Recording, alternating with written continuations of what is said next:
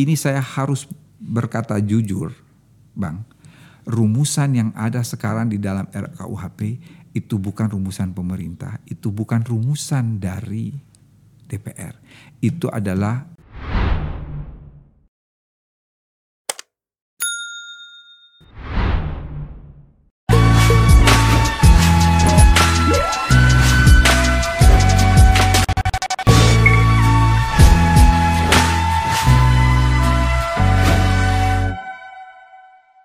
saya berbahagia hari ini.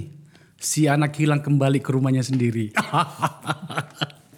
Saya mengundang um, Wakil Menteri Hukum dan H A M. Nama lengkapnya panjang supaya tidak salah karena kita selalu memanggilnya nama pendek sini. Edward Omar Sharif Hiariej. Wakil Menteri Hukum dan H A M. Kenapa sampai saya katakan kembali ke rumahnya? Karena beliau adalah salah satu pendiri Nagara Institute. Sadar nggak kalau teman-teman itu pada diambil semua oleh pemerintah?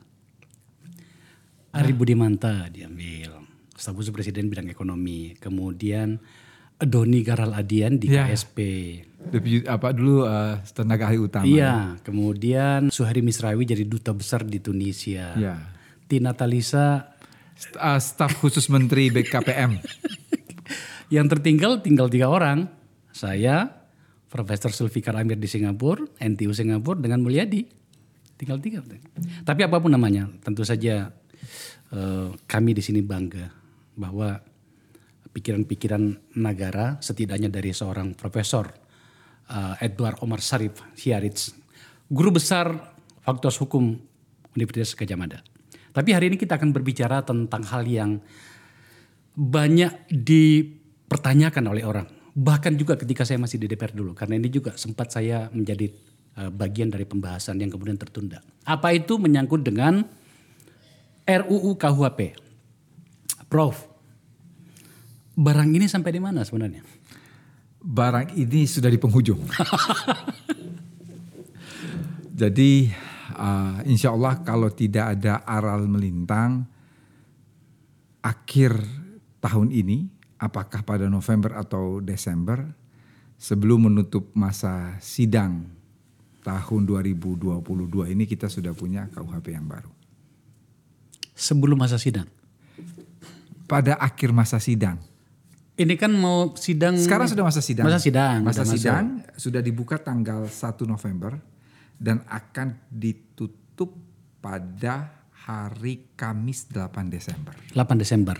Artinya pada saat itu kita sudah punya K U H P yang baru. Insya Allah. Saya sangat berbahagia mendengarnya.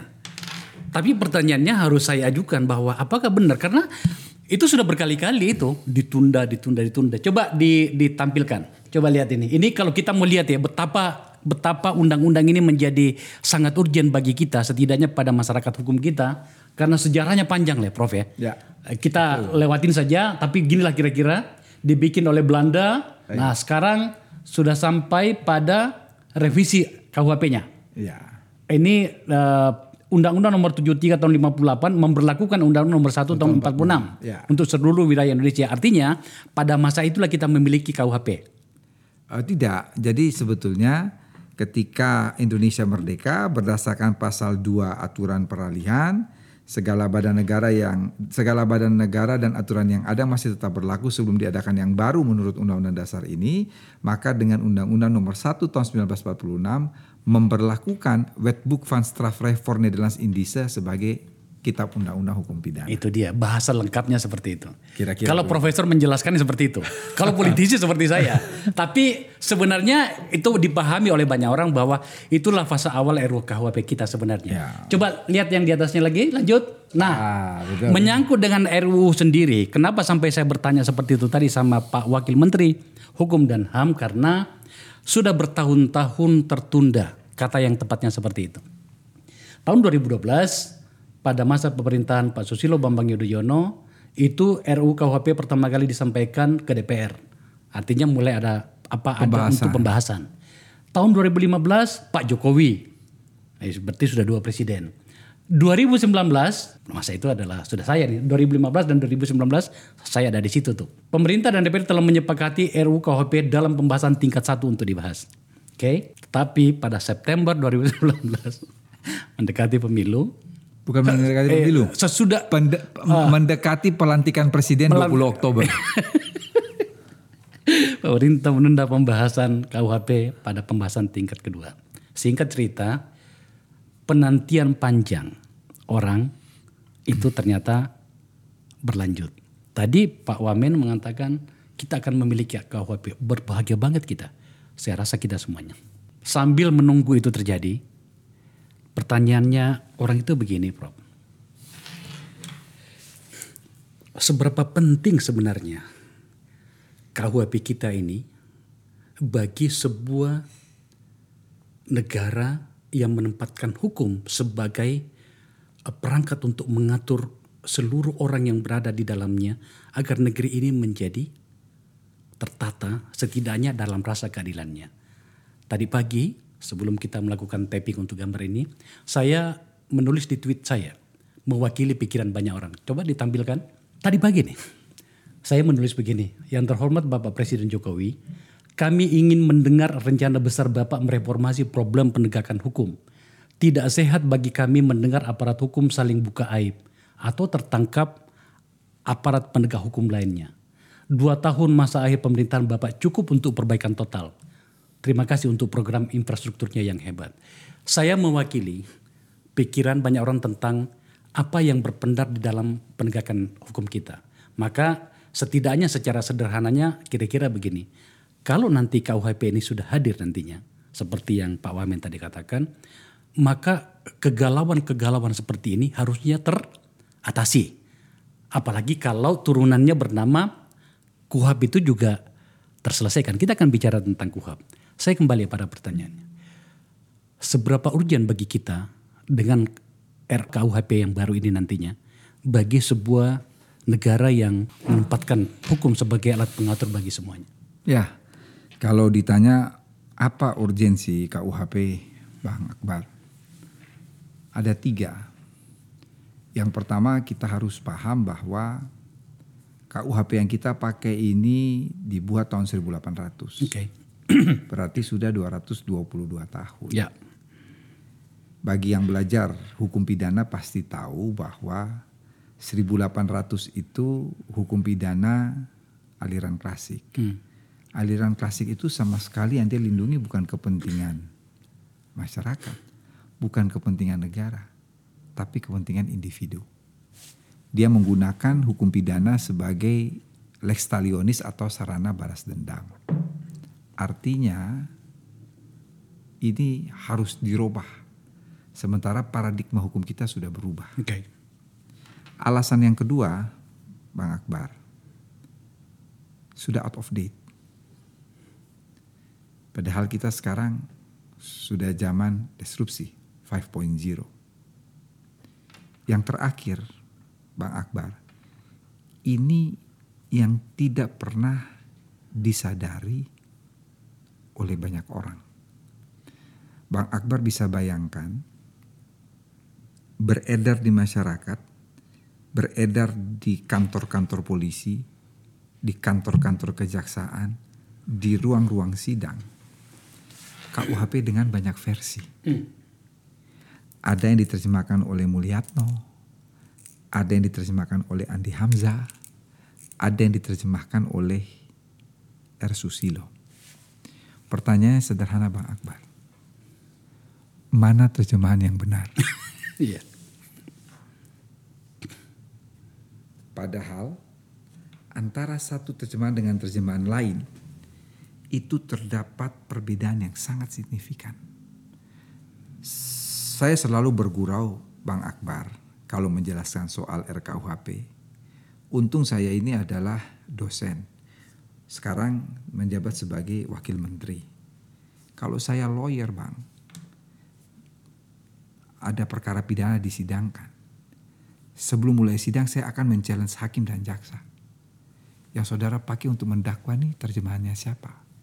Apa saudara bisa memastikan bahwa terjemahan itu legal? Apa saudara bisa memastikan bahwa terjemahan itu benar?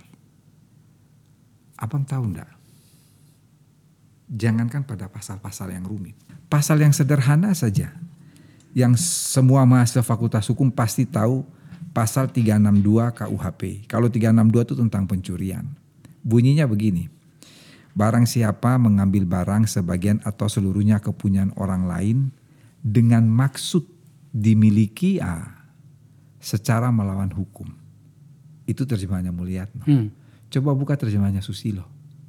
Barang siapa mengambil barang sebagian atau seluruhnya kepunyaan orang lain dengan maksud dimiliki secara melawan hak.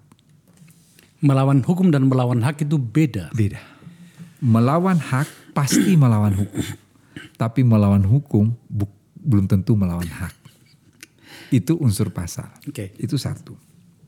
Yang kedua, ini yang sangat signifikan. Pasal seratus sepuluh K U H P.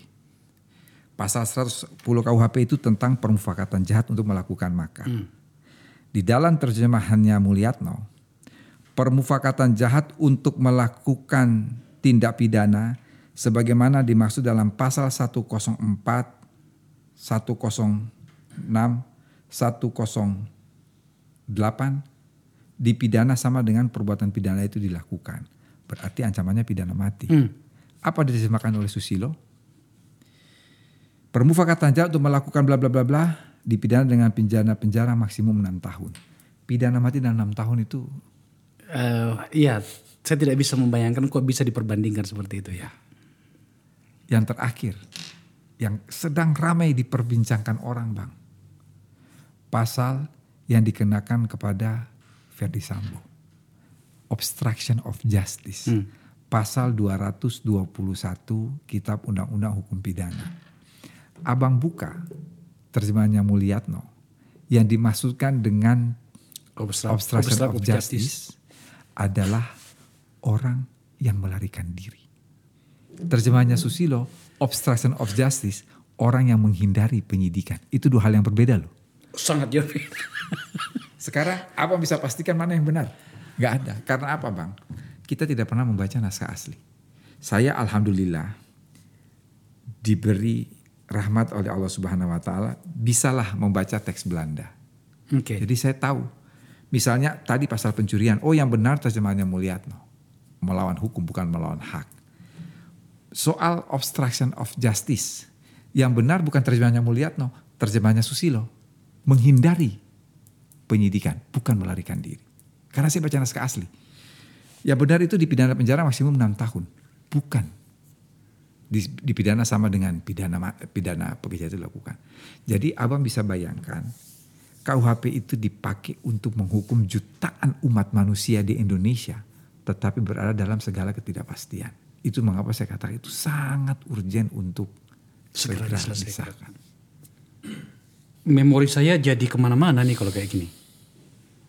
Salah satunya adalah betapa sebenarnya negara menempatkan diri sebagai eksekutor atau pemberi hukuman kepada orang tanpa sesuatu yang bisa disepakati secara bersama. Persis, tanpa kepastian hukum yang jelas. Tanpa kepastian hukum yang jelas.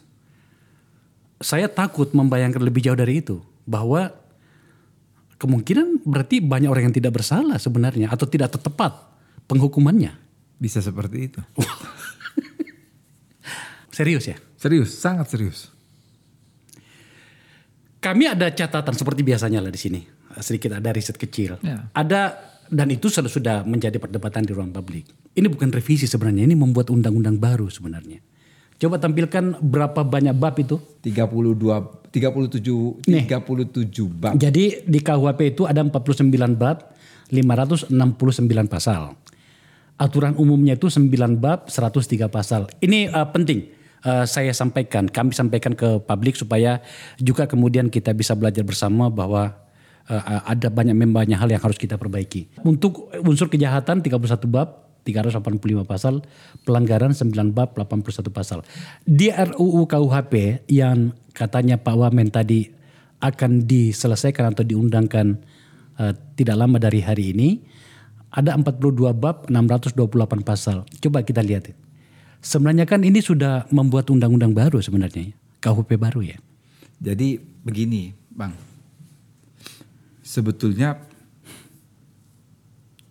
new ya, jadi sesuatu yang baru bahwa saya lebih senang ketika kita berbicara K U H P itu kita mulai dari buku satu.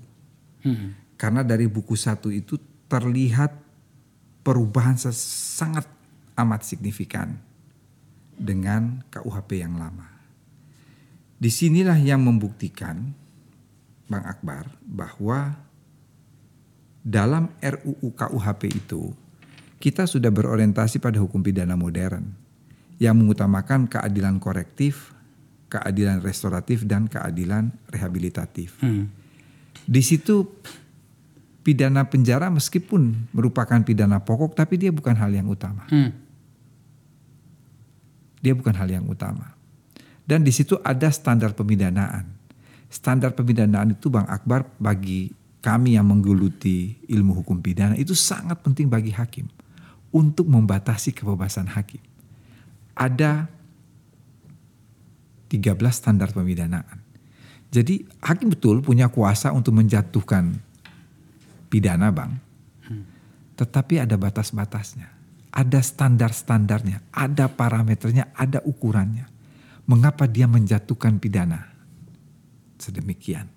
Ada tiga belas standar. tiga belas ya? Standar. Hal lain, kalau kita masuk pada buku dua K U H P, Bang. Buku dua K U H P ini tindak pidana. Kita pernah berpikir enggak, Bang? Dalam K U H P yang lama, misalnya ya, misalnya nih. Orang membunuh lima belas tahun penjara. Mencuri lima tahun penjara. Penganiayaan mengakibatkan mati tujuh tahun penjara. Pemerkosaan sembilan tahun penjara. Pemerkosaan mengakibatkan mati dua belas tahun penjara. Pertanyaannya sederhana, Bang. Dari mana pembentuk undang-undang itu menentukan angka lima, tujuh, sembilan, dua belas, lima belas. Kan gak ada ukurannya. Di dalam R K U H P yang baru, ada yang namanya modified Delphi system. Jadi ketika kita menentukan suatu perbuatan, ancaman pidananya sekian, itu juga ada standar. Modified Delphi system itu ada tujuh kriteria. Kalau satu perbuatan memenuhi tujuh kriteria, maka ancamannya bisa lima belas tahun atau sampai dua puluh tahun, bahkan bisa pidana seumur hidup atau pidana mati. Tapi kalau dia hanya memenuhi satu atau dua kriteria, itu yang paling rendah itu. Mungkin mungkin denda kategori yang paling rendah. Hmm. Jadi ada ukuran-ukuran. Dan masih banyak lagi di dalam buku satu Kitab Undang-Undang Hukum Pidana R U K U H P kita, yang dia tidak hanya persoalan kepastian hukum, tapi juga persoalan kemanfaatan dan keadilan. Bahkan, Bang, saya lupa kalau tidak, kalau saya tidak salah ingat dalam pasal lima puluh tiga R U U K U H P itu bunyinya begini. Jika antara kepastian hukum bertolak belakang dengan keadilan, hakim wajib mengutamakan keadilan, bukan kepastian hukum. Sebetulnya ini, Bang, ini ini kalau dalam hukum pidana Jerman dikenal dengan istilah Radbruch formula, Bang. Jadi Radbruch formula itu yang dibuat oleh Gustav Radbruch yang mengenalkan hukum itu mempunyai tiga tugas, keadilan, kemanfaatan, dan kepastian. Jadi pasca Perang Dunia Kedua itu yang dikenal dengan Radbruch formula itu dia mengutamakan keadilan, kemanfaatan, baru kemudian yang ketiga adalah kepastian. Nah, itu semua sudah kita adopsi dalam R K U H P yang baru. Jadi betul dikatakan oleh Bang Akbar bahwa buku satu itu secara revolusioner berubah, buku dua meskipun ya, ini juga sekaligus perlu kita jelaskan kepada publik, Bang. Banyak kritik kepada uh, pembentuk R K U H P bahwa seakan-akan yang dimuat dalam K U H P ini kejahatannya itu sama saja yang ada dalam K U H P yang lama. Ya pasti sama, Bang. Karena apa? Karena isi kandungan K U H P seluruh dunia itu sama. Hmm. Buku dua itu pasti sama. Pencurian di Kutub Utara kejahatan, di kita juga kejahatan. Hmm. Pembunuhan, pemerkosaan, penipuan, penggelapan, yeah. saya semua sama. Yeah. Semua sama. Yang bisa memperlihatkan perbedaan signifikan itu justru pada buku satu, dan ada tiga kejahatan, Bang, yang antara satu negara dengan negara lain berbeda. Delik politik, kejahatan terhadap kesusilaan, dan penghinaan. Itu antara satu negara dengan negara lain berbeda, Bang. Kita akan membahas itu nantinya pada empat belas pasal yang bahkan sejak awal itu memang sudah diperdebatkan. Tadi saya harus bertanya atau menggali sedikit soal vonis ya. Ya. Menyangkut soal vonis ini menjadi salah satu gugatan terbesar masyarakat pada dunia peradilan kita. Ada banyak kita bisa sampaikan di ruangan ini, di tempat ini. Bagaimana seseorang tiba-tiba divonis secara tidak masuk akal untuk kejahatan yang sebenarnya itu dalam dari kacamata publik itu enggak tidak melakukan kesalahan sebesar itu. Maka kemudian kita keluar dengan nama restoratif justice kan itu. Pak Wamen, tolong diyakinkan kita. Kan ini harus kita umumkan kepada penonton saya di sini. Bahwa R U U ini tak lagi mencederai rasa keadilan publik dengan yang saya maksud tadi, vonis-vonis yang tidak masuk akal. Itulah Bang Akbar, pentingnya standar pemidanaan. Yang memang hampir K U H P di seluruh dunia ada, kecuali punya kita. Ini kita masukkan. Jadi standar pemidanaan itu apa? Misalnya lihat ya, tingkat keseriusan suatu kejahatan. Dampaknya terhadap korban. Kemudian bagaimana mencederai keadilan masyarakat atau tidak. Itu ada. Bagaimana kedudukan ekonomi pelaku, pelaku. Jadi ada pertimbangan-pertimbangan. Bagaimana situasi pada saat dia melakukan. Jadi ada tiga belas standar sehingga sudah tidak bisa sembarangan lagi dia menjatuhkan ya, hukuman. Bahkan Bang Akbar betul-betul buku satu R K U H P itu mengenal modifikasi alternatif pemidanaan. Jadi kalau hakim itu akan menjatuhkan pidana dengan ancaman yang lima tahun, maka hakim tidak boleh menjatuhkan pidana penjara, Bang. Dia harus menjatuhkan pidana pengawasan. Pidana pengawasan. Ya, artinya apa? Dalam kurun waktu tertentu, dia wajib lapor sembari Bapas melakukan pembinaan. Kalau ancaman pidana itu tidak lebih dari tiga tahun, dia tidak boleh menjatuhkan pidana penjara. Tapi dia menjatuhkan pidana kerja sosial. Jadi di sini Bang, ada syarat-syarat untuk pidana pengawasan, untuk pidana kerja sosial dan lain sebagainya. Karena tertulis dalam pasal, saya lupa, pasal lima puluhan lah mengenai pemidanaan itu, bahwa hakim wajib menerapkan sanksi pidana yang lebih ringan. Sanksi pidana yang lebih ringan itu bukan penjara tentunya. Ya, yeah. Tadi itu. Ada pengawasan, ada kerja sosial, dan ada pidana denda. Itulah yang kadang-kadang itu bagi banyak orang termasuk saya. Kenapa sih negara yang memberikan kekuasaan kepada katakanlah hakim atau bahkan jaksa juga polisi itu begitu mudah memidana orang. Sedikit-sedikit ditahan. Berkelahi di pinggir jalan ditahan. Ya. Ya karena ya kan? K U H P kita masih seperti yang sekarang itu ini. Itu dia gitu kan. Nah termasuk soal vonis ini karena ini di tempat saya ini. Bahkan saya bisa katakan Pak Wamen itu setiap hari kita menerima gugatan atau minta difasilitasi untuk mengangkat kasusnya. Putusan di pengadilan tingkat pertama beda dengan putusan di pengadilan tingkat dua. Belum lagi kasasi Mahkamah Agung. Itu dia loh. Makanya saya bingung. Bagaimana bisa kemudian kita begitu setia dengan pola-pola seperti ini? Nah, alhamdulillah ya, mudah-mudahan tidak terjadi lagi. Ya. Bisa dipastikan. Itu. Bisa dipastikan. Saya itu pernah menggugat sama Ketua Mahkamah Agung. Kita supaya kita belajar dari sejarah, tidak apa-apa saya sebut nama lah. Uh, Pak almarhum Artidjo Alkostar. Uh, banyak orang yang menggugat dan kemudian saya bahasakan bagaimana bisa orang datang mengajukan pengajuan meng, apa, meminta P K, mengajukan P K malah ditambah hukumannya. Dari banyak orang yang saya tanya jawabannya begini, bisa diperlakukan seperti itu, seorang hakim agung bisa memutuskan itu apabila ada novum baru dan persidangan baru, katanya seperti itu. Maka saya tanya waktu itu pas sama Pak uh, Ketua Mahkamah Agung Pak Hatta Ali. Pak Hatta ini kenapa seperti ini? Saya menggugat waktu itu. Saya tidak perlu mengungkapkan jawabannya di sini. Tapi itu model apa penegakan hukum yang banyak membuat pertanyaan. Sekali lagi Pak Wamen, ini tidak akan terjadi lagi. Kalau kita bicara soal vonis hakim, ranahnya bukan pada K U H P tapi pada K U H A P. Iya, betul. Persis. Saya mau katakan begini. Kalau kita bicara soal integritas, saya yakin seratus persen buat almarhum Artidjo Alkostar. Saya juga meyakini itu. Soal integritas, betul. Saya tidak meragukan.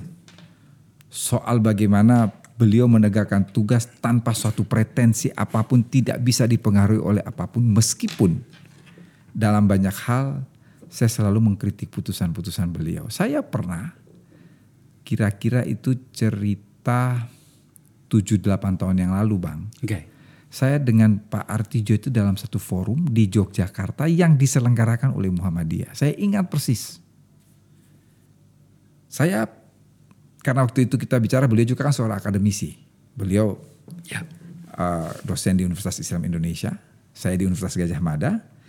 Kita berdiskusi waktu itu beliau dalam uh, sebagai akademisi juga sebagai hakim agung. Di depan forum dan beliau ada di samping saya, saya katakan. Saya bilang kalau soal integritas, saya hakul yakin Pak Artidjo itu clean dan clear. Dan saya hakul yakin bahwa beliau memutus perkara itu tanpa ada satu pretensi apapun. Tetapi saya harus mengkritik putusan-putusan beliau. Satu yang tadi abang katakan soal P K.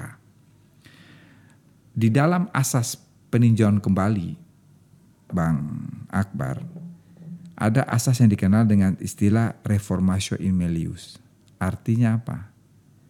Apabila Mahkamah Agung menerima peninjauan kembali, maka putusannya tidak boleh lebih berat dari sebelumnya. Karena itu mohon maaf tanpa mengurangi rasa hormat saya kepada almarhum Artidjo Alkostar. Banyak putusan beliau itu yang memang secara teori, secara asas itu tidak dapat dibenarkan. Dan ini dalam R U U K U H A P ada, sudah difasilitasi. Bahwa putusan Mahkamah Agung tidak boleh lebih berat daripada iudex faksi. Ada itu. Pasal berapa ya? Kalau saya tidak salah sekitar pasal enam puluhan ada dalam R U U K U H A P. Ya, Karena ya. untuk mencegah praktek-praktek yang salah kaprah itu.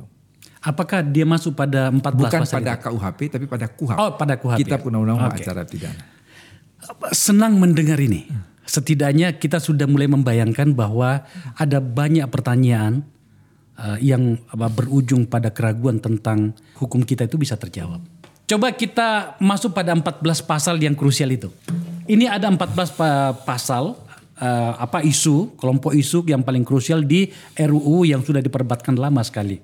Karena ini sudah mau diundangkan, adalah waktu yang tepat bagi kita untuk bertanya kepada orang yang bertanggung jawab. Pak Wakil Menterinya ada di sini.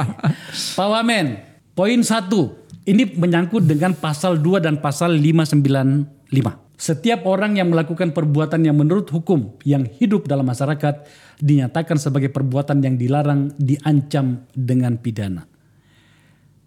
Pada poin ini bagaimana jalan keluarnya atau jawabannya atau problemnya sudah terselesaikan? Sudah. Pada, seperti apa? Ini adalah mengenai hukum yang hidup dalam masyarakat. Oke, okay, kebiasaan gitu ya. Ya, ini menandakan Bang Akbar bahwa orientasi hukum pidana kita dalam buku satu K U H P ini tidak hanya kepastian hukum, tapi juga kemanfaatan dan keadilan. Ya, ya, ya, ya. Mengapa kita mengakui the living law, hukum yang hidup dalam masyarakat? Ada seorang ahli hukum pidana terkenal namanya Jonkers, Bang Akbar. Dia ahli hukum pidana dari uh, Leiden Universiteit. Dia menulis, kalau kita baca uh, penulis-penulis buku Belanda, rata-rata buku mereka itu berjudul In Leiding taught the Netherlands Strafrecht, pengantar hukum pidana Belanda. Kecuali satu-satunya adalah Jonkers. Judul bukunya itu adalah In Leiding taught Nederland Indische Strafrecht, pengantar hukum pidana Hindia Belanda. Pengantar hukum pidana Hindia Belanda itu adalah Indonesia. Salah satu kritik Jonkers terhadap pemberlakuan Wetboek van Strafrecht voor Nederlandsch-Indië di Indonesia, Jonkers mengatakan begini. Kitab Undang-Undang Hukum Pidana atau W P S yang diberlakukan di Belanda itu tidak bisa serta-merta diberlakukan di Indonesia. Ini orang Belanda, ahli pidana Belanda yang mengkritik hukum pidana Belanda diterapkan di Indonesia. Menurut Jonkers berbeda. Satu dari segi geografis. Mereka itu daratan semuanya. Kita di sini kepulauan. Kedua, dari segi heterogenitas. Mereka di sana homogen. Kita di sini heterogen. Banyak etnis, banyak ras, banyak agama. Sehingga Jonkers mengatakan pemberlakuan hukum pidana di Indonesia itu harus memperhatikan hukum yang hidup dalam masyarakat. Pertanyaan singkat saja, Bang Akbar. Mengapa Jonkers bisa menulis begitu detail? Jangan lupa, Jonkers ini ditugasi oleh pemerintah Hindia Belanda sepuluh tahun sebagai hakim tinggi di Maros, Sulawesi Selatan. Di kampung saya itu. Jadi dia mempelajari betul. sepuluh tahun? sepuluh tahun hakim tinggi. Jadi dia menguasai betul delik-delik adat yang ada. Dan dia paham betul. Dia itu. paham. Makanya dia bilang harus lihat hukum yang hidup dalam masyarakat. Yang kedua, Bang, ini ada asas keseimbangan yang tidak pernah dibaca orang. Hukum yang hidup di masyarakat dipakai untuk memidana orang. Tetapi hukum yang hidup dalam masyarakat juga dipakai untuk bisa membebaskan orang dari pertanggungjawaban hmm. pidana. Hmm. Karena itu salah satu kriteria pemidanaan, yang tadi dari sebelas kriteria, sebelas parameter itu, hmm. bagaimana apakah perbuatan itu mencederai keadilan masyarakat ataukah tidak. Kira-kira seperti itu. Jawaban bagus. Apalagi hakimnya di Maros. Maros. Poin dua, ini saya waktu itu bersikap secara terbuka menyangkut ini. Pidana mati. Pasal enam puluh tujuh, sembilan puluh delapan, sembilan puluh sembilan, seratus sampai seratus dua. Pidana mati tidak dilaksanakan di muka umum. Ya. Pidana mati dilaksanakan dengan menembak sampai mati atau cara lain sesuai undang-undang. Terus pidana mati bagi perempuan hamil menyusui bayi atau sakit jiwa ditunda sampai melahirkan atau tidak lagi menyusui atau sembuh. Terus hakim dapat menjatuhkan pidana mati dengan masa percobaan sepuluh tahun. Jika pidana mati tidak dilaksanakan selama sepuluh tahun sejak gerasi ditolak, pidana mati dapat diubah menjadi pidana seumur hidup. Dulu ketika saya membahas ini bersama dengan teman-teman, dan sekarang masih berlaku, saya menolak hukuman mati. Ada alasan-alasannya. Dan saya tulis secara terbuka. Ini di Twitter ini, ini beberapa tahun, terpaksa saya cari lagi filenya. Salah satunya mengatakan begini, bahwa pada poin kesebelas, seringkali terpidana mati diadili dalam sistem hukum yang tidak fair. Negara lebih suka menghukum orang-orang miskin atau berdasarkan ras, etnis, atau kelompok agama minoritas karena diskriminasi sistem peradilan. Akses kelompok ini terhadap keadilan sangat terbatas. Sepuluh negara-negara seperti Denmark, New Zealand yang tidak memberlakukan hukuman mati justru nangkring pada I P K tertinggi. Kalau kita mau bicara tentang I P K dan seterusnya dan seterusnya. Negara yang menerapkan hukuman mati ternyata I P K-nya itu rendah. Latvia, China, ya kan seperti itu. So, itu sikap saya. Tidak penting barangkali sikap saya, tapi saya menjelaskan ini bagaimana tanggung jawab konstitusi saya waktu itu saya lakukan, uh, Pak Wamen. Apa penjelasan soal ini? Ya, menarik.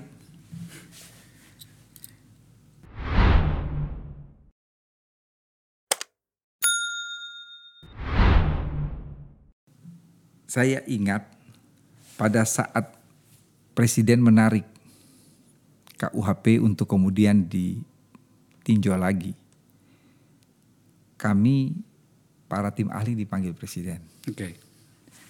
Ada dua pertanyaan Presiden. Satu soal pidana mati. Yang kedua, Bang Akbar tahu apa? Hmm. Soal pasal penghinaan terhadap Presiden. Ah, iya, iya. Kita akan bahas itu nantinya. Mengapa Bapak Presiden bertanya soal pidana mati? Karena ini mendapat sorotan terutama dari negara-negara Eropa yang sudah menghapuskan pidana mati. Yes. Dan ini juga menjadi atensi duta-duta besar Uni Eropa yang ada di Indonesia. Bahkan saya ingat dua minggu yang lalu hari Selasa ya, hari Selasa Bang. Sebelum saya ke Palangkaraya tanggal dua puluh lima uh, Oktober, saya menerima beberapa duta besar negara Eropa yang mempertanyakan soal pidana mati. Jawabannya begini Bang, ini jawaban yang diutarakan oleh Profesor Muladi, ketua tim ahli, kepada Presiden, bahwa pidana mati bagi Indonesia Bang, itu bukan masalah hukum semata, tetapi ada masalah sosial, ada masalah politik, dan ada masalah agama. Mengapa masalah agama? Dilakukan survei Mas, Bang Akbar ya, survei secara random kepada seratus orang. Pertanyaannya semua sederhana Bang. Pertanyaan pertama, apakah saudara setuju dengan pidana mati? delapan puluh tiga orang setuju. Pertanyaan kedua, apakah saudara setuju koruptor dijatuhi pidana mati? delapan puluh tiga setuju. Pertanyaan keempat berikutnya, apakah saudara setuju pengedar narkotika dijatuhi hukuman mati? delapan puluh tiga persen setuju. Ada beberapa pertanyaan. Bang Akbar tahu pertanyaan terakhir bunyinya bagaimana? Apakah saudara setuju teroris dijatuhi pidana mati? Hanya dua puluh orang yang setuju. Ya, saya paham. Artinya apa? Bukan masalah konsisten hukum kan? Bukan. Jadi ketika koruptor, narkotika, pidana mati itu sendiri mereka setuju. Tapi ketika teroris mereka gak setuju kalau dijatuhi pidana mati. Ya. Berarti kan ada yang bias. Ya, ya. Ada bias di situ. Ya. Jelas garisnya kok. Bias di situ. Itu yang pertama. Yang kedua, ini secara teori Bang. Hmm. Kalau kita mau berdebat secara teori Bang, itu dua berada pada titik yang sama kuatnya. Antara yang menolak pidana mati dan yang pro dengan pidana mati. Yang pro pidana mati mengatakan bahwa ya mohon maaf, kalau seseorang itu tidak bisa diperbaiki, ya sudah dimusnahkan. Bahkan yang pro dengan pidana mati itu mengatakan, mohon maaf, dalam ajaran-ajaran agama Islam sendiri ada pidana mati. Beberapa juga ada pidana mati dan dan dan lain sebagainya.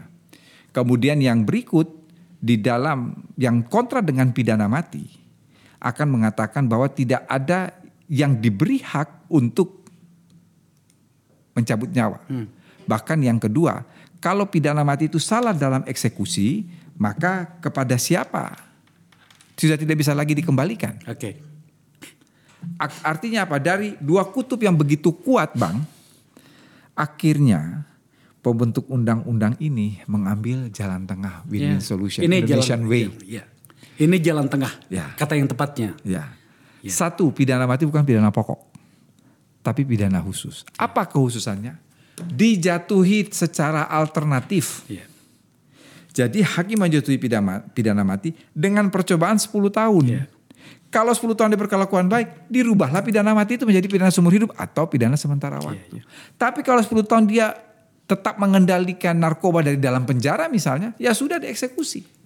Unsur, itu kira-kira. Unsur restoratifnya disingkirkan. Ya, kira-kira kira-kira okay. seperti itu. Tapi tetap saja saya bersikap seperti tadi. Harus, harus. Iya. Oke, okay. Selanjutnya poin tiga. Nah ini yang paling ribut nih. Penyerangan harkat dan martabat presiden dan wakil presiden pada pasal dua ratus delapan belas dan dua ratus dua puluh. Soal delik aduan terutama gitu ya. Ada data dari Y L B H ini. Ini ya, ini kan menyangkut soal apa terutama menyatakan pendapat ya. Dan pendapat itu biasanya mereka menggugat ke apa soal presiden lah. Ya kita kita lihat lah itu sering sekali muncul di ruang-ruang publik seperti itu kan. Ya. Ini menyangkut dengan pemerintahan Pak Jokowi ya. Pada periode kedua pemerintahan Pak Jokowi ini, demokratisasi di Indonesia mendapatkan banyak tantangan. Sejumlah indikator dan survei menunjukkan kebebasan berpendapat mengalami kemunduran. Freedom House, lembaga nirlaba yang berkedudukan di Washington, itu menyebutkan bahwa Indonesia berada pada status setengah bebas sejak tahun dua ribu empat belas. Kita kembali pada poin yang tadi. Sebenarnya bagaimana kita mem- harus memahami ini Pak Wamen soal pasal ini di R U U yang akan di, diratifikasi nantinya? Gimana? Ya, begini. Jadi um,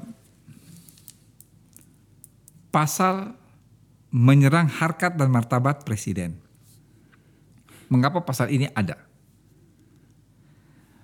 Bang Akbar bisa bayangkan isi K U H P di seluruh dunia ada bab yang mengatur tentang penyerangan harkat dan martabat kepala negara asing. Kepala negara asing. Maka pertanyaan sederhananya Bang, kira-kira make sense enggak ya? Kalau harkat dan martabat kepala negara asing dilindungi, harkat yeah. dan martabat kepala negara asing oh, iya, iya, tidak iya. Itu bisa dipahami kalau soal itu. Oke. Okay. Yang pertama. Yang kedua, kita merubah Bang.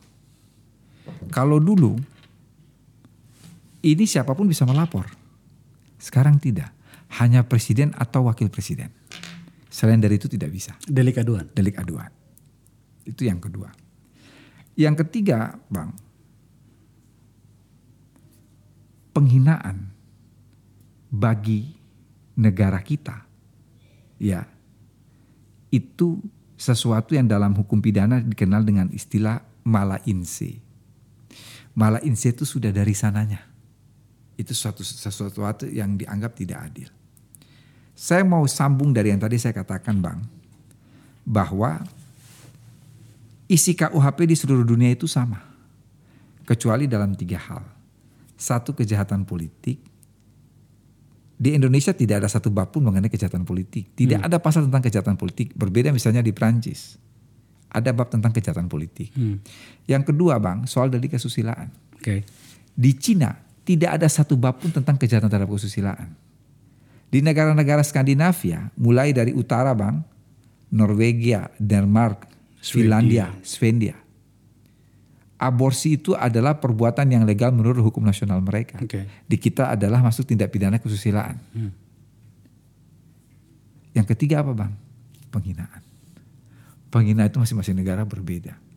Jadi kalau kita mau bahas, pakai bahasanya Farel, jangan dibanding-bandingkan. Oh, jangan dibanding-bandingkan. Makanya mohon maaf Bang, mengapa kita tidak ter, ter, tidak tidak tidak perlu mendengar survei bandingkan dengan negara-negara, karena memang itu tidak ada padanannya kalau soal penghinaan.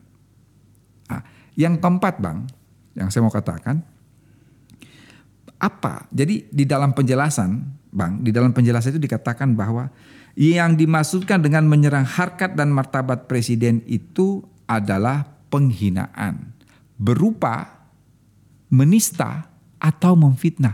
Itulah yang dikenal dalam hukum pidana. Jadi menghina di dalam hukum pidana itu hanya dua Mas, Bang Akbar.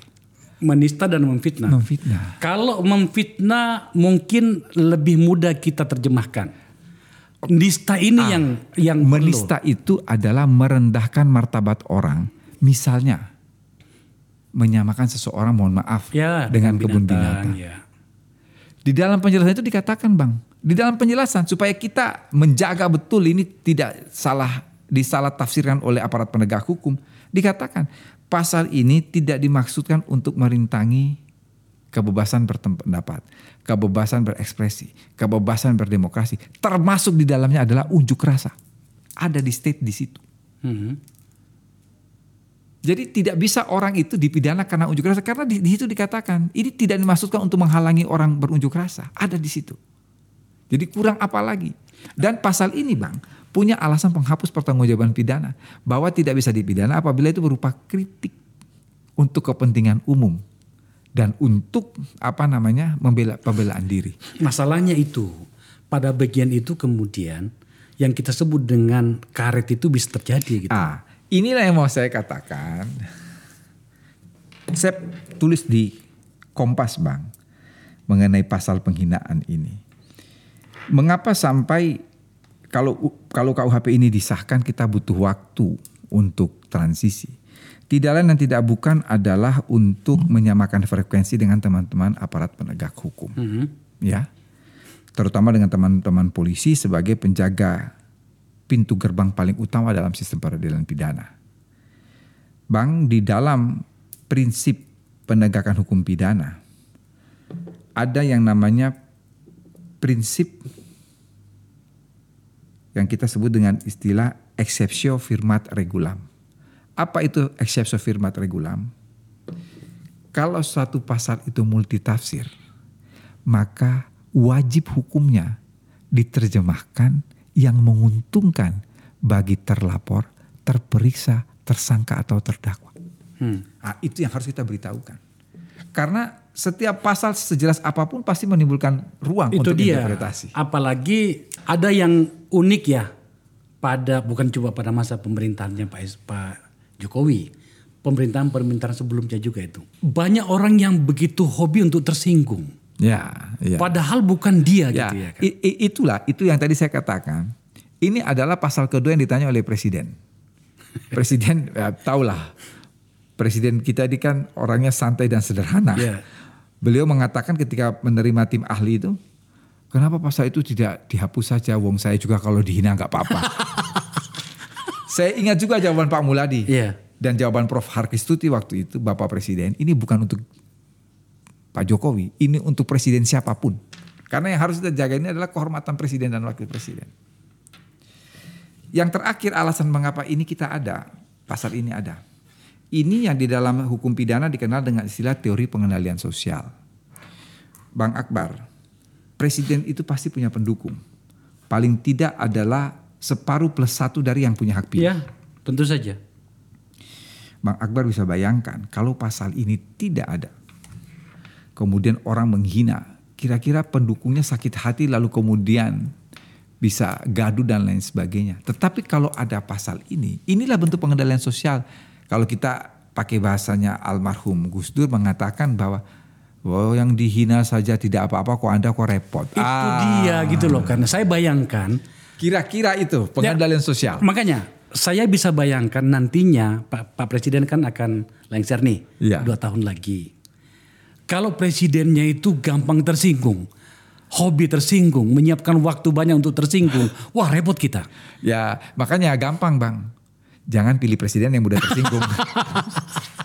Kalau presiden mudah tersinggung jangan dipilih. Itu dia. Nah ada satu lagi masih menyangkut soal ini.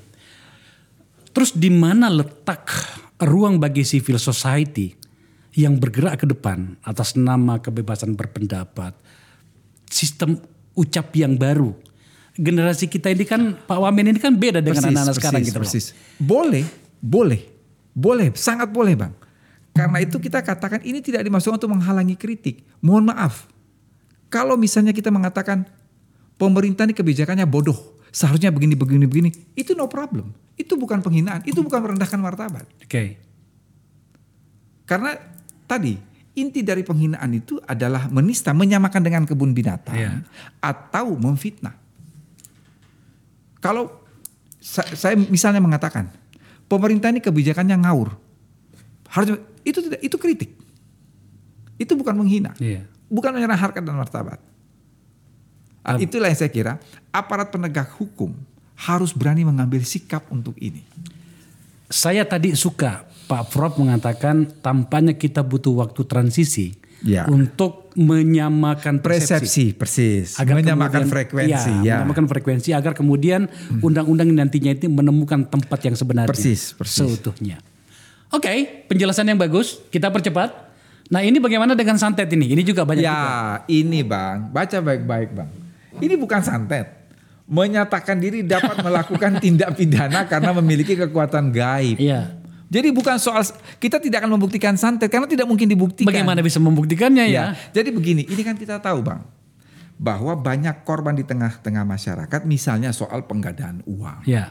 Jadi saya mengaku nih Bang, saya ini punya kekuatan gaib, saya bisa menggandakan uang, ujung-ujungnya orang itu ditipu. Saya pernah membongkar ini. Dimas Kanjeng ingat? Ya, ya. Saya ya. pernah bongkar itu. Iya, ini pasal ini untuk itu. Jadi bukan membuktikan santetnya, okay. membuktikan dia mengaku saja. Ini yang orang... Ya, ya. Jadi teman-teman salah yang, kaprah. Yang berniat untuk mendaur ulang kesalahan penggandaan uang seperti Dimas, Dimas Kanjeng itu. Hmm. Ada, kenapa pasalnya? Lanjut. Lanjut. Karena ini ini anu penting kita elaborasi uh, pasal-pasal ini, Prof. Sangat penting. Saya ini podcast saya ini Anda tahu adalah uh, mulai menjadi rujukan tentang orang-orang yang mencari informasi yang seimbang. Ya. Dokter atau dokter gigi yang melaksanakan pekerjaan tanpa izin. Kita take out sudah dihapus. Take out. Selesai. Ya. Halas. Ah. Oke. Okay. Unggas yang merusak kebun. Pasal dua tujuh tujuh. Ini tanpa mendahului pembahasan.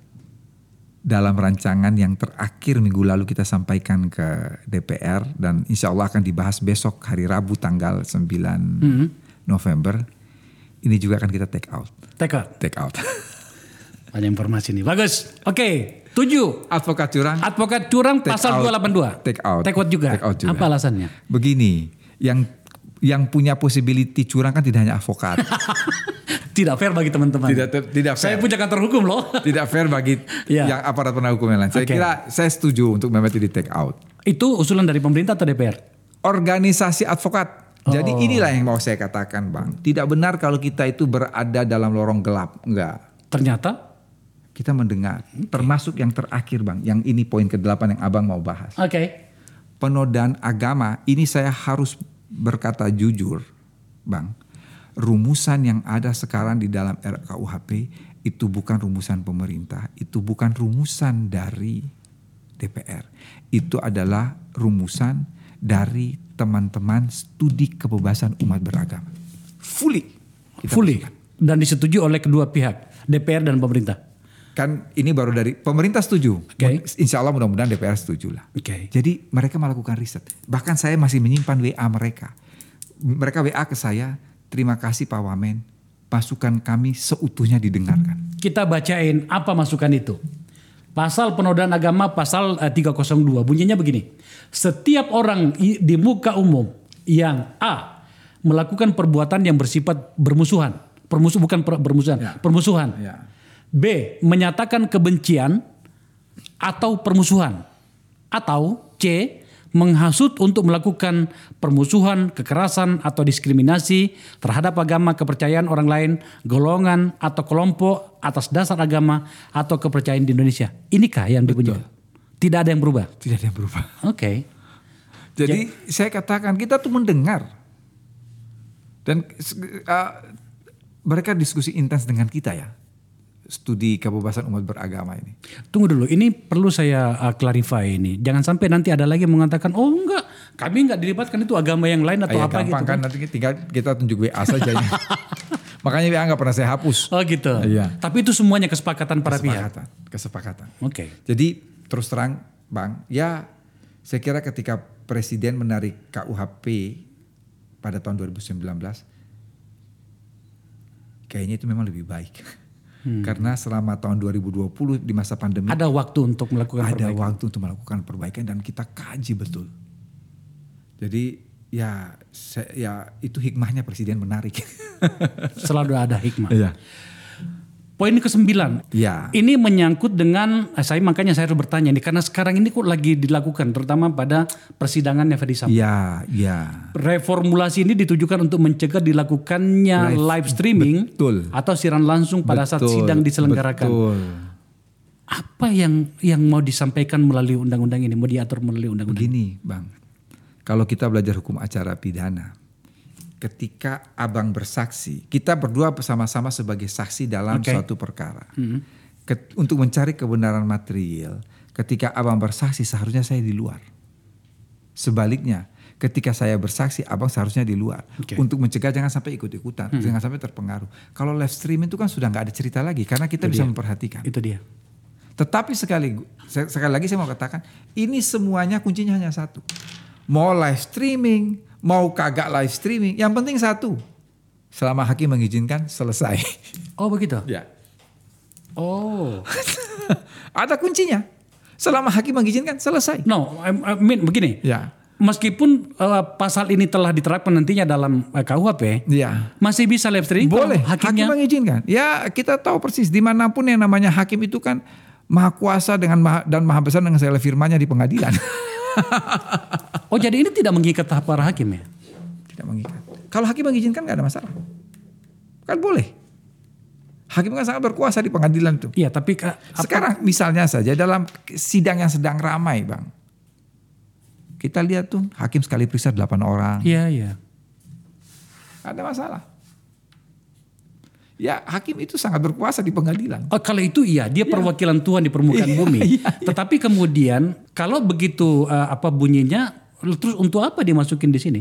Ya, untuk ya itu tadi saya katakan bahwa hukum acara itu kan sebetulnya objektifnya ketika satu saksi sedang memberikan keterangan, saksi lain tidak boleh mendengar. Ini yang kemudian kita jaga t- tidak live streaming itu antara lain juga untuk mencegah jangan sampai apa ya. Ini mohon maaf saya harus mengatakan ini Bang Akbar. Di Indonesia ini kan seringkali terjadi apa yang disebut dengan istilah trial by the press. Trial by the press. Trial by the press itu itu tidak fair ya dan tidak objektif. Karena apa? Karena seharusnya hakim itu kan dia apa mengadili menurut fakta bukan opini publik. Hal-hal yang bersifat live streaming itu bisa mempengaruhi ke sana. Jadi pada dasarnya ini kita larang tapi ya ada klausula eksepsionalnya. Seperti apa? Ya itu kalau hakim mengizinkan selesai. Itu saja sebetulnya. Tapi yeah. Ini ada perubahan-perubahan mendasar loh Bang. Yang rancangan terbaru itu uh, misalnya dilarang merekam. Tapi teman-teman advokat protes dan sah-sah juga. Kan kalau kita mau mencatat itu kan capek. Jadi direkam aja. Direkam itu gak masalah. Di Mahkamah Konstitusi pun boleh kok merekam. Ya kalau direkam di hadapan pengadilan sih gak apa-apa. Ya apa-apa ya. Ya, ya. Itu kita hapus akhirnya. Tadinya ada. Oh oke. Okay. Ada terus akhirnya masukan dari advokat kita hapus. Oh gitu. Jadi ini sudah dielaborasi. Kita sudah mendapat masukan dari masyarakat banyak. Uh, saya gak tahu ini ditayangkan kapan Bang. Tapi tanggal sembilan itu nanti ada lima puluh tiga item perubahan. Tanggal sembilan besok besok ini ya kita akan mengajukan ke D P R berdasarkan dialog publik dan hmm. masukan dari masyarakat ada lima puluh tiga item perubahan. Yakin D P R tidak akan mengutak-atik itu lagi? Insya Allah kalau kita bisa jelaskan secara rasional dan D P R bisa memahami, bisa menerima, saya kira tidak ada halangan. Banyak loh lima puluh tiga. Kan lima puluh tiga itu termasuk redaksional. Iya, maksud saya itu dulu kita waktu saya ikut-ikutan membuat undang-undang itu, satu kata itu bisa diperdebatkan dua tiga jam. Ya, kita ada nanti kita ada alasan-alasan mengapa. Jadi kita tampilkan dalam bentuk matriks sehingga terbaca jelas. Hmm. Ini masukan dari mana, masukan dari mana. Mengapa kita mengambil ini dan lain sebagainya. Oke. Semoga saja ya. Amin. Poin sepuluh, penganiayaan hewan. Ya, penganiayaan hewan ini cerita lucu, Bang. Itu sama halnya kita kembali ke pidana mati. Saya mau nyinggung sedikit. Hmm. Jadi saya secara berkelakar saya bilang sebetulnya soal pidana mati ini kan bukan persoalan pemerintah dan D P R. Ini persoalan antar L S M. Antar L S M. Pegiat anti korupsi akan minta koruptor dihukum mati. Pegiat H A M minta pidana mati ditiadakan. Itu kan antar L S M. Ah, kira-kira seperti inilah. Ini penganiayaan hewan kita bersih tegang antara dua secara diametral. Terus terang rumusan ini, ini rumusan dari teman-teman pencinta hewan. Antara lain adalah seorang sosiolog terkenal, Doktor Mutia Gani Rohman. Oh. Saya simpan W A-nya juga. Yeah. Terima kasih masukan kami diakomodasi. Tetapi oleh teman-teman L B H kami diprotes. Kami diprotes dengan rumusan ini. Nah, itu itulah yang nanti sebagai closing statement akan saya mau mengatakan sesuatu Bang. Tapi kita lanjutkan yang kesebelas Bang. Saya kayaknya juga menemukan satu nama di situ. Kayaknya Melani Subono juga di situ tuh. Iya iya iya, pencinta hewan. Iya. Persis. Dia pernah datang protes ke tempat saya. Ya. Oke. Okay. Selanjutnya pasal sebelas. Nah, ini alat kontrasepsi dan pengguguran kandungan. Iya. Ini ini apa namanya? Ketentuan ini dipahami Bang adalah untuk orang tua menawarkan kepada anak di bawah umur. Hmm. Ya, jadi kalau bukan kepada anak bawah umur tidak kena ini. Nah, soalnya begini, tadi saya terima apa W A dari seorang teman, bro, tanyain ke Pak Wamen, itu lagi ada uh, yang ribut di luar, masuk kamar hotel, uh, bukan suami istri. Oh lain, itu nanti kita lihat, nanti lihat di poin empat belas nanti. Ya, ini nanti. Dia di poin empat belas, empat belas ini. Nanti nanti, ini baru di baru sebelas. Poin persinahan ya. Ya. Oke. Okay. Ya. Uh, alat kontrasepsi jadi tadi itu untuk anak. Bukan anaknya ya, ya. Untuk melindungi anaknya. Ya. Oke. Okay. Poin dua belas, penggelandangan. Ah, ini tanpa mendahului, insya Allah ini di take out. Take out juga. Di take out. Karena menurut kita beberapa daerah sudah mengaturnya dalam perda dan ya, sekiranya hal seperti ini cukup perda lah. Saya rasa iya. Ya. Apalagi out. apalagi kan apa pemda-pemda kita itu D P R D itu sangat rajin bikin perda tuh. Betul. Sampai-sampai di masa saya dulu itu pernah menterinya itu mencabut seribu lebih perda. Uh, kalau semua diatur K U H P nanti nggak iya, ada lagi yang diatur betul. Di perda. Tapi ada kadang-kadang perda yang tidak masuk akal. Oke, okay.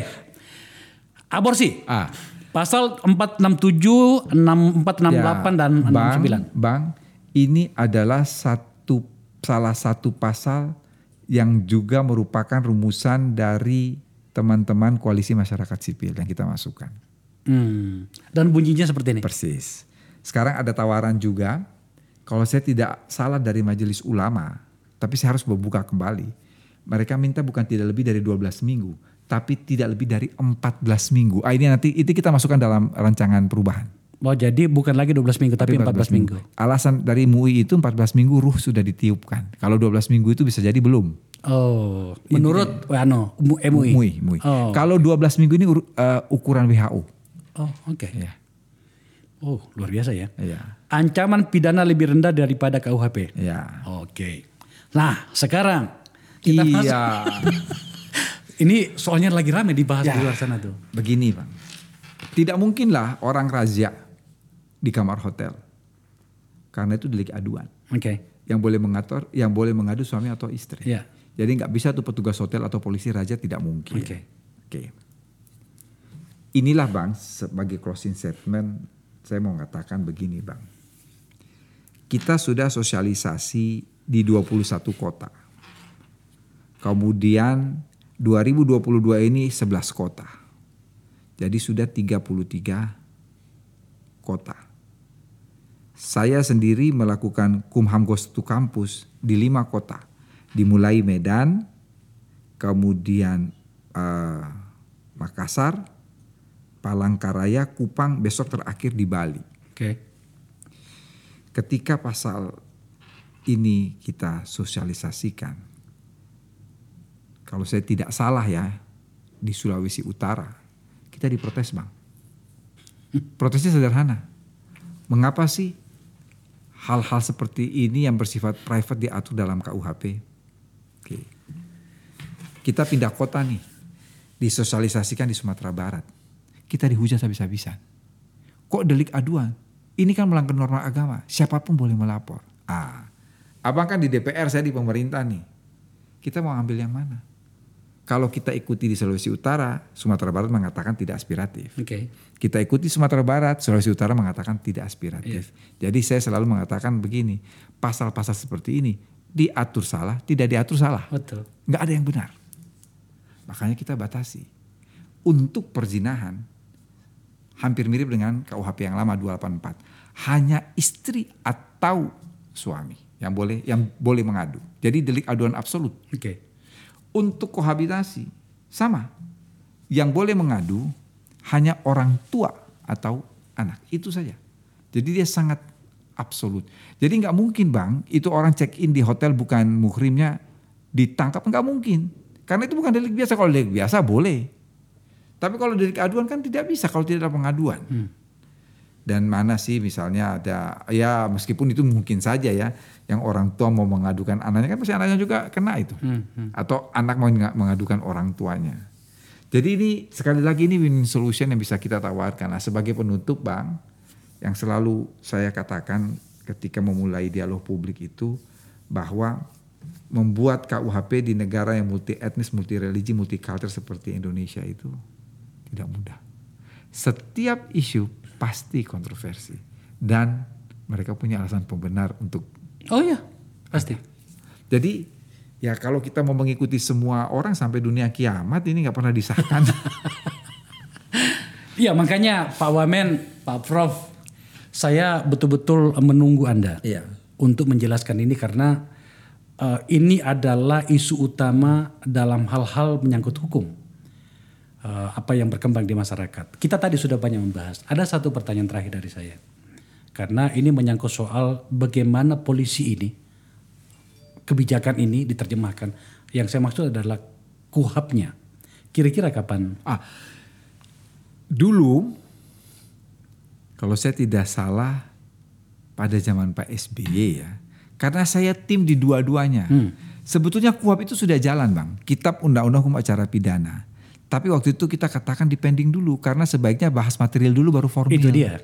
Jadi kalau K U H P ini disahkan, insya Allah tahun depan kita akan mengajak pada mengajak pada KUHAP, beranjak pada KUHAP. Jadi uh, intinya begini, K U H P dan KUHAP yang modern ini ya, bahasanya kira-kira ya. Gitu lah. Yang dianggap cukup bisa mewadahi seluruh rasa hukum kita, ya. Itu bisa diselesaikan oleh pemerintahan Jokowi ini. Insya Allah. dua ribu dua puluh tiga untuk KUHAP-nya sendiri kira-kira kapan? Ya. Kalau kita mulai start sekitar April, berarti mudah-mudahan dalam enam bulan ke depannya bisa. Selesai gitu ya? Selesai. Karena sebenarnya pertanyaannya banyak di situ. Persis. Bagaimana proses penyidikan berlangsung. Persis, persis. Gitu. Tapi yang... begini, untuk K U H P inisiatif pemerintah. Hmm. Kalau KUHAP inisiatif D P R, bukan apa-apa. Kalau pemerintah kan kita punya teman-teman polisi, punya okay. teman-teman jaksa, supaya tidak terjadi benturan kepentingan. Betul. Kita serahkan kepada D P R. Teman-teman D P R terutama di Komisi tiga dengerin. Itu KUHAP-nya, inisiatifnya teman-teman D P R. Pak Wamen, makasih ya. Sama-sama, saya yang terima kasih. Ya, tentu saja kita punya tanggung jawab yang sama untuk yeah. menjelaskan kebijakan pemerintah terutama menyangkut ini. Karena ini podcast menyangkut dengan politik dan hukum. Yeah. Banyak sekali kita bahas di sini tentang bagaimana perlakuan hukum ini. Tapi lama sekali Anda baru datang ke sini ya. Jangan diungkit-ungkit lagi kesalahan. Tadi udah dibilang anak hilang, tiba-tiba belakangannya dibilang lama sekali. Tapi kita banggalah. Uh, doa kami di sini di Nagara Institute, uh, teman-teman semuanya, Anda menjalankan tugas di sana dengan baik. Amin. Dan saya dengar betapa Presiden dan teman-teman para kolega Anda, termasuk di Komisi tiga, itu bahagia bermitra dengan Anda. Terima kasih, Prof. Bang. Makasih ya. Makasih, Bang Akbar. Itu penjelasan. Ini kalau tidak nonton episode A F U yang ini, wah rugi banget. Saya jujur saja, karena sudah lama saya tinggal, sudah tiga tahun saya tinggal D P R, di mana dulu saya terlibat, sudah banyak yang saya lupa. Banyak yang sudah mulai miss di kepala saya. Hari ini Bapak Profesor Doktor Edward Omar Sharif Hiariej, Wakil Menteri Hukum dan H A M. Telah menjelaskan, termasuk empat pasal yang yang paling mendapatkan perhatian. Semoga saja KUHAP ini menyelesaikan problem kita, terutama dalam hal bagaimana hukum itu bekerja di dalam rongga-rongga udara dan nadi-nadi kita sebagai sebuah bangsa. Dan agar kemudian keadilan itu betul-betul dirasakan. Terima kasih telah menyaksikan acara ini.